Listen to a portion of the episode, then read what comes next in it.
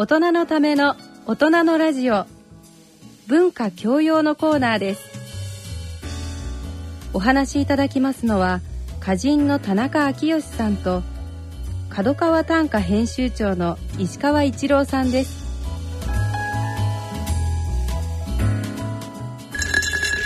ご機嫌いかがでしょうか？田中昭義です。ご機嫌いかがでしょうか？角川短歌編集長の石川一郎ですでは、えー、早速6月号の短歌を紹介してまいりたいと思います、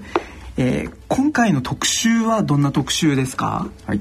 特集は文語に親しむと題しまして。はい文語。口語に対する文語。そうですね。はい。昨年一度口語特集をしたんですけどもえー、えーと打って変わって今回は、えーと、文語。はいなるほどなるほど、ね、あの一般的にはこうもう文語なんて難しくて分かんないよっていう方も少なくないかもしれないと思うんですけれども、えーいざ文語の世界に浸ってみると意外と面白かったりとかありませんかね？そうですね。はい。実際口語で歌を作ってる方とか口語に慣れ親しんでいる人も、はい。えっと一度まあ文語を親しんでもらって、はい。通ってもらうとより実はその口語にも磨きがかかるんじゃないかとなるほどなるほどその口語の人にも読んでほしい、はい、そういう思いを込めて作った特集なんですね。なるほどなるほど。はい。具体的にはどんな記事が入っていますか？えっ、といろいろとコンテンツは盛りだくさんなんですが、はい、えっ、と今回ちょっとご紹介したいのは、はい、口語と比べることでその文語の魅力をちょっとよりくっきりと、はい、えー、明らかにしていこうかなというえー、章がありまして、えー、比べて感じる文語の魅力という。なるほどなるほど、はい、ここではですね梅内美香子さんというはい角川短歌賞受賞の歌人ですね、ね、はい。えーと、ちょっと解説をお願いしてますが、はい。えーと、彼女が例歌を挙げていただいてるんですが、はい。えーと、正岡式の歌でですね「はい。えー、佐保神の別れ悲しも今春に再び会わん我ならなくに」という、はい。えー、バリバリ文語のなるほどなるほど。なんですけども、はい、でこれはあの佐保神というのは、はい、奈良の都の東方にある、はい。えー、佐保山というのがありまして、はい、で東っていうのが、えっと、方角を四季に例えると春にあたるなるほど。ということで、はい、えっと、その春を司る女神のとして佐保神というのが、はい、歌枕として佐保山っていうのがあるんですけども、はい、なので要はこの春が過ぎてしまうのが悲しいはい、で来年の春をまた迎えることが私にはおそらくできないのだというこの病床にある式が、はい、そういう心情を綴った歌なんですけどもなるほどなるほど。こういうふうにこの春が過ぎていくのが悲しいよ、はい、来年の春をまた迎えることが私にはおそらくできないのだというような、はい、あの口語的な、まあ、散文に訳してしまうと、はい、随分こう平坦になってしまうと。はい、でそこをこう春が過ぎていくのが悲しいよっていうのが「お佐保神の別れ悲しも」なるほどというふうに肉切れでこうですね、はい、行くところとか、はい。まあ、そういうその文語のリズムだったり、はい、でそういうところがこう口語では出せない味わいなんだということをちょっと説いてます。なるほどなるほど、はいわかりました。確かにこあの今回この特集の中でも文語ならではの週歌50周線というのもありますけれども、ええ、こう今後の日常であの語る話し言葉のような世界で詩を作る方もいてもいいと思うんですけれども、えね、あえてこういう時代に、えー、あのなんとかなりけりとかですね、はい、そういうこうあの、えー、文豪のエッセンスというか要素を入れていくことによって、はいなんかこう食べ物でいうと調味料みたいなものがピリッと締まったというかあのうなぎ屋さんとかでこう何十年もあのタレを受け継いできたっていうその秘伝のタレみたいなのがですね、はい、まあ、短歌の文豪で言ったら1,000年間の秘伝のタレみたいな感じで,、はい、もしかしたらこういろんな歌人の人たちがある時には英単の気持ちだったりびっくりした気持ちだったりっていうのを単に嬉しい悲しいとかっていうこう口語のような現代でのものとは違って、はい、あのあえて「なんとかなり」とか「うん、えー、けり」とか「ごとしも」っていうものこう助詞を使っていったりそういう一文字に思いを込めていくっていうことはやっぱり一回あの体験されると日常のこう言葉遣いにもあの影響ももしかしたらあるかもしれないなと思いますけれども、そうですね。はい、石川編集長おすすめのこう文語のこの一首がお好きでっていうものはあります。えっとでは一首だけご紹介しますと、はい、今回の特集でえっと文語ならではの集歌五十首という、はい、えー、文語の響きないし醸し出す魅力が抜群な50種というのを厳選して載せているんですけど,、はい、そこにも上がってますが、はい、えーと、79ページにですね、はい、えーと、横山美紀子さんという、はいはいはい、比較的若い若いそうですね。あ面識あります。あそうですね、田中さんと同じ結社に所属されています。で人はかつて我が身巡りを指して全てのものを名付けたりけり。人はかつて我が身巡りを指さして全てのものを名付けたりけりなるほど、えー、横山さんの歌なんですけども、はい、最後のこの「たりけり」が聞いてる、はい、聞いてますね、えーと、解説によるとこの「顧みておののくかのような結句のたりけり」なるほどなるほどなるほど。解説してますけど、はい、かつてこう身の回りのものをこう一個一個こう指さして名付けていたという、この聖書の初めの創世記のようななるほど。で一番初めはそうだったんだろうと、はい、でそれをまあ今この現代においてちょっとふと思った、はいその考えがこの「タリケリ」にこうなるほど。これは名付けタリケリ以外ではこれは表せない考えだなと、はい、なるほどなるほど。こういうところにすごくやっぱ文語に魅力はあるんじゃないでしょうか。はい。はい、確かにこう五七五七七のような短い定型詞の場合には。こうやってこう言葉を熟成された言葉をあの盛り込んでいくことによって思いを込めていくっていうもうやっぱりあの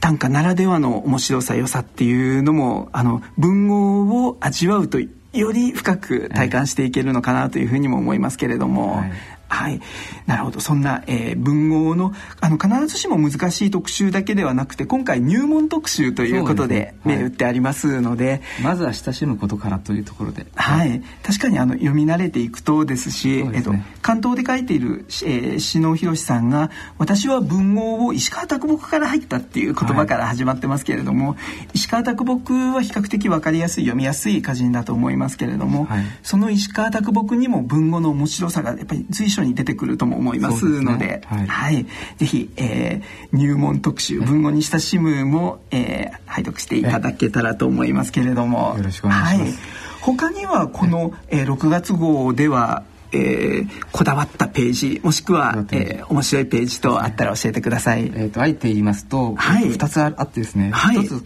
は関東エッセイなんですが、はい、今回小説家の浅田次郎さんかの有名な。あのポッポや僕は大好きで直木賞でしたね、はい直木賞の。はい。あの浅田次郎さんが今回は短歌に「私の好きな歌」としてはい挙げてくださってますね。はい、はい、これは新古今和歌集の藤原定家の歌ですね。はい。有名な歌ですが「はい、見渡せば花ももみじもなかりけり裏の苫屋の秋の夕暮れ」はいなるほど。ご存知の方多いと思うんですけどね。でこれを挙げてですね、はい、小説家としての決意みたいなようなことを綴ってます。はい、こう要はこの歌はこの人にはこの作者にはこのこの場には花ももみじもないんですね。はいはいはい。でないのにもかかわらず、まるでここ歌を読んでそこにこの花とかもみじがあるその秋の揺れがありありと出てくると。なるほどなるほど。それがですねそのそ目に見えないものを読むのが文学だと、はい、なるほど。彼は小説の上でもそれを実践しているらしくてですね、はい、最近のこの、まあ、小説にしても、はい、描写はキャメラワークとなり、はい、ストーリーの構成の大部分を会話が担保するようになったとなるほどなるほど、まあ、ちょっと嘆いてるんですけども、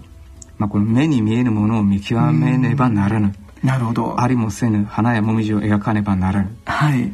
だからこそこの一種は永遠に文学の機関なのであると締めてるんですけど機関というのはお手本という。なるほどなるほどなるほど。確かにあの見渡せば花ももみじもあったよっていう歌ではなくて見渡せば花ももみじもなかりけり花ももみじもないからこそっていう場面をあえて歌にしていると。そ、ね,、の見えないものにあえて感情移入して見ていくっていう姿ですかね。これはもう文学だけにしかできない技ですね。はい、確かにあの浅田次郎さんの、えー、作品を読んでいる、ね、小説を読んでいる私としては、ああなるほどと思いましたけれども、ね、はい、はい、そしてもう一つは。もう一つですね、えっと、今回田中昭義さんがああなるほど、はい、ありがとうございました。いえいえいえいえちょっと一周自,、はい、自戒していただけたらなと思うんですけど、はい、今回12章、はいはい、掲載しておりまして、はい、読ませていただくと、はい「上二段活用のように階段を上れる君の未然形を愛す」うまく読めてるかもしれない。ですけど、はい、わなんかもう懐かしいですね、まあ、原稿依頼はちょっと前だし、はいはいはい、実際受け取ったのもちょっと前なので、はい、お忙しい田中さんにはまあちょっと懐かしいってなってしまうかもしれないんですが、はい、これは、えーと、うちの2歳半の子供を、えー、題材にとっていたんですけれども、うん、でちょうど日本平動物園っていうところに行った時に2歳半と私がすごく一緒に共通の大好きだったものがレッサーパンダででそのレッサーパンダを読みながらあれもしかしたらこの子供もまあ人間ではありますけれどもレッサーパンダ科の人間なのかもしれない。レッサーパンダ科かもしれないと、うん、で私自身も日常いろいろ感じながらあもしかしたら自分自身もレッサーパンダかもしれない。レッサーパンダ科の、えー、田中なのかもしれないっていうことでレッサーパンダかっていうタイトルの、えー、一連を作ったんですけれども、でその中で子供がこう階段を上っていく場面というのが、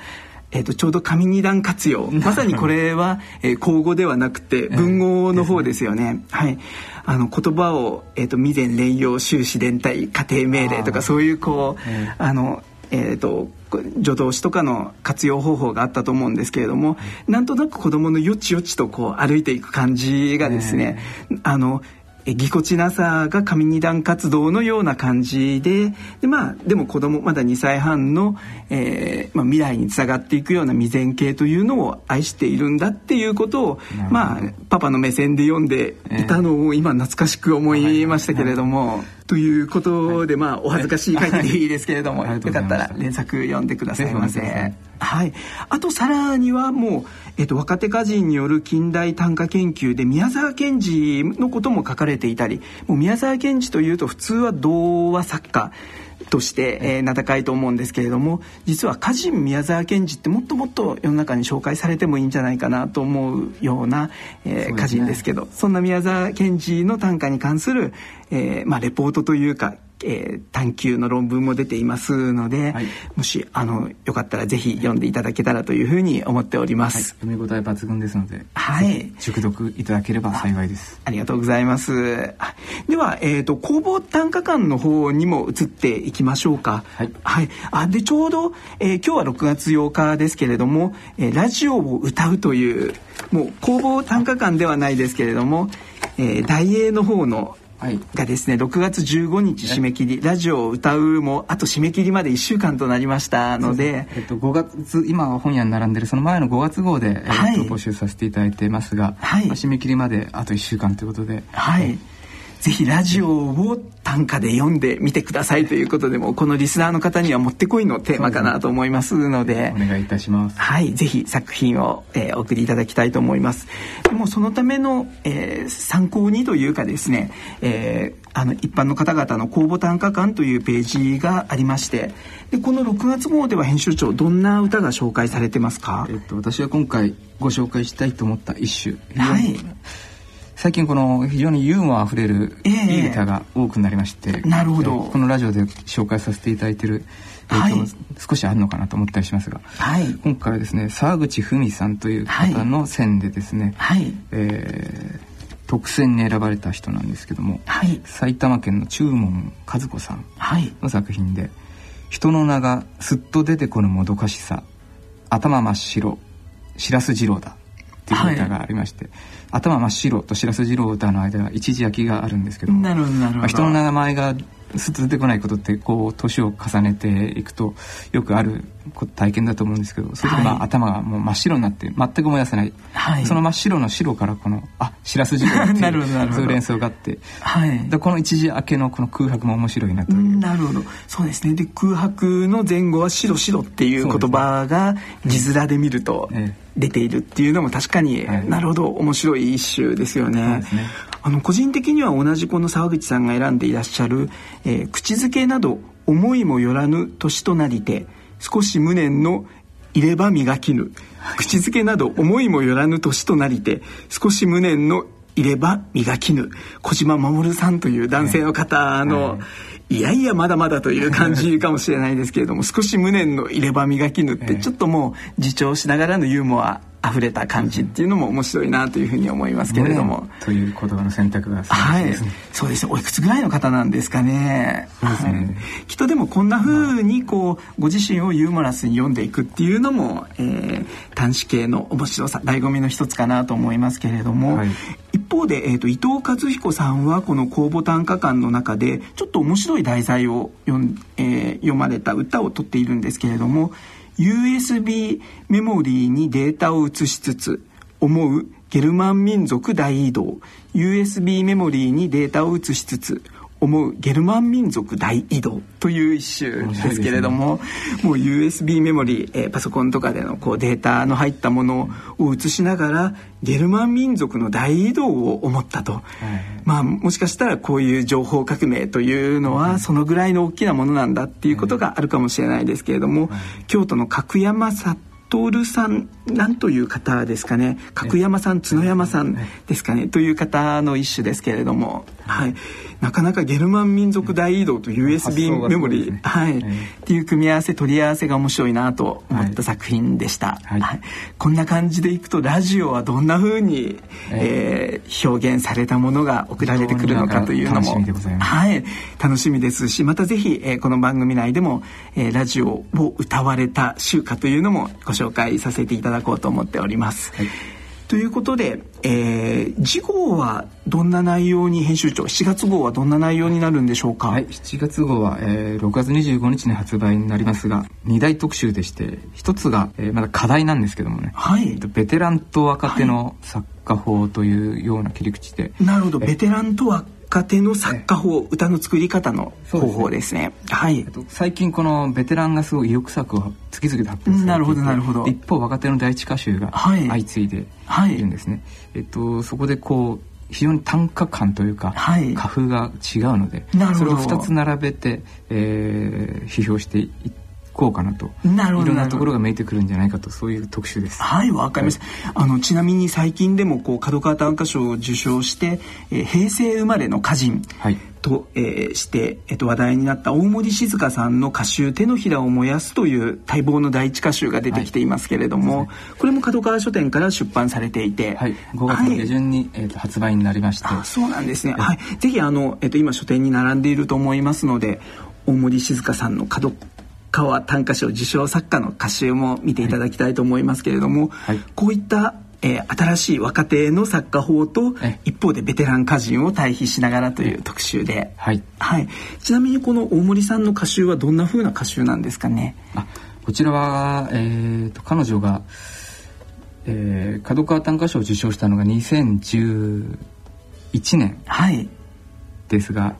えーと、そこから、えーと、大体2年ぐらいの間、はい、彼女が20 20歳ぐらいから22歳ぐらいまでの歌を集めた歌集で主に恋歌が多いです。なるほどなるほど、はい。恋愛の歌というとで角川短歌賞で女流歌人というともう俵町さんの「サラダ記念日」とも思い浮かびますけれども、ね、俵さんが登場してから四半世紀経ちますが、はい、久々にあの出た恋歌の登場として、はい、我々も非常に注目して、えーと、非常にいい歌集ですので、はい、ぜひちょっとお手元に一度お手に取っていただいて読んでいただければと思います。はい、確かに若い歌人の感性を、えーね、知っていただくのも作家作りに役立つかなと思いますけれども、はい、そして来月の7月号にはもう一つ特集がありますよね。はい、そうですね。えー、と今度富士山が世界遺産に登録される見込みということで、はい、富士山と短歌と題しまして、はい、えーと富士山を読んだ名歌、はい、集歌を、えー、それこそ万葉集の時代から、はい、えー、現代まで、はい、え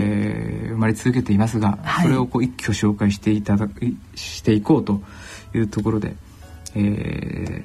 近現代ではこの、田中さんにこのお願いしてはいありがとうございます。ちょうど執筆中で。そうですね。今日6月8日で一昨日ぐらいに書き上がってもう編集部には届いているかと思いますけれども。ありがとうございます。はい。実際もう富士山の歌っていうと「えーと、万葉集」の山辺の赤人の田子の裏湯打ち入れてみれば真っ白にぞ富士の高根に雪は降りけるという歌しか知らない方々にですね、えー、もっと実は近代現代でも和歌山牧水も沼津に移り住んで100種もの富士山の短短歌を作っておりますし他にも正岡子規も33 30数年ですかねの人生の中で、はい、えー、叶わなかったんですけれども実は静岡に移り住もうとして、はい、富士山をたくさん読んだという、えー、史実もありますので、そういったさまざまな歌人の富士山の歌を、えー、紹介したいなと思っております。静岡の田中さんならではのこの厳選のチョイス、はい、はい、期待してますが、はい、私も、えっと、今ちょうど静岡で自宅からも富士山が見える場所でい。つも原稿を書いているので、はい、もうこういうの富士山と短歌なかなかありそうでない特集で、あの珍しい企画だと思いますので。はい。はい、ぜひあの世界遺産に、えー、なったら日本人としてぜひ皆さん富士山を読んでいただきたいなとも思います。はい、このものを見る目は超えてるその歌人が見た富士山というのは、はい、多分こう読者がハッとする側面がいっぱい出てくると思うんでね。なるほどなるほど。新しい魅力をこう、はい、日本人でも知らなかったような魅力がどんどん出てくるんじゃないかとはい。期待しております。はい承知いたしました。では、えー、来月のこの短歌7月号もぜひ、えー、楽しんでいただけたらと思います、えー、もう一度、えー、あと1週間で締め切りですけれども、えー、6月15日締め切りでラジオを歌うの大英の募集もありますのでぜひ、えー、角川短歌を、えー、読んでいただいて作品を発表していただけたらと思っております。はい、ということで、えー、来月のこの時間までさようなら。さようなら。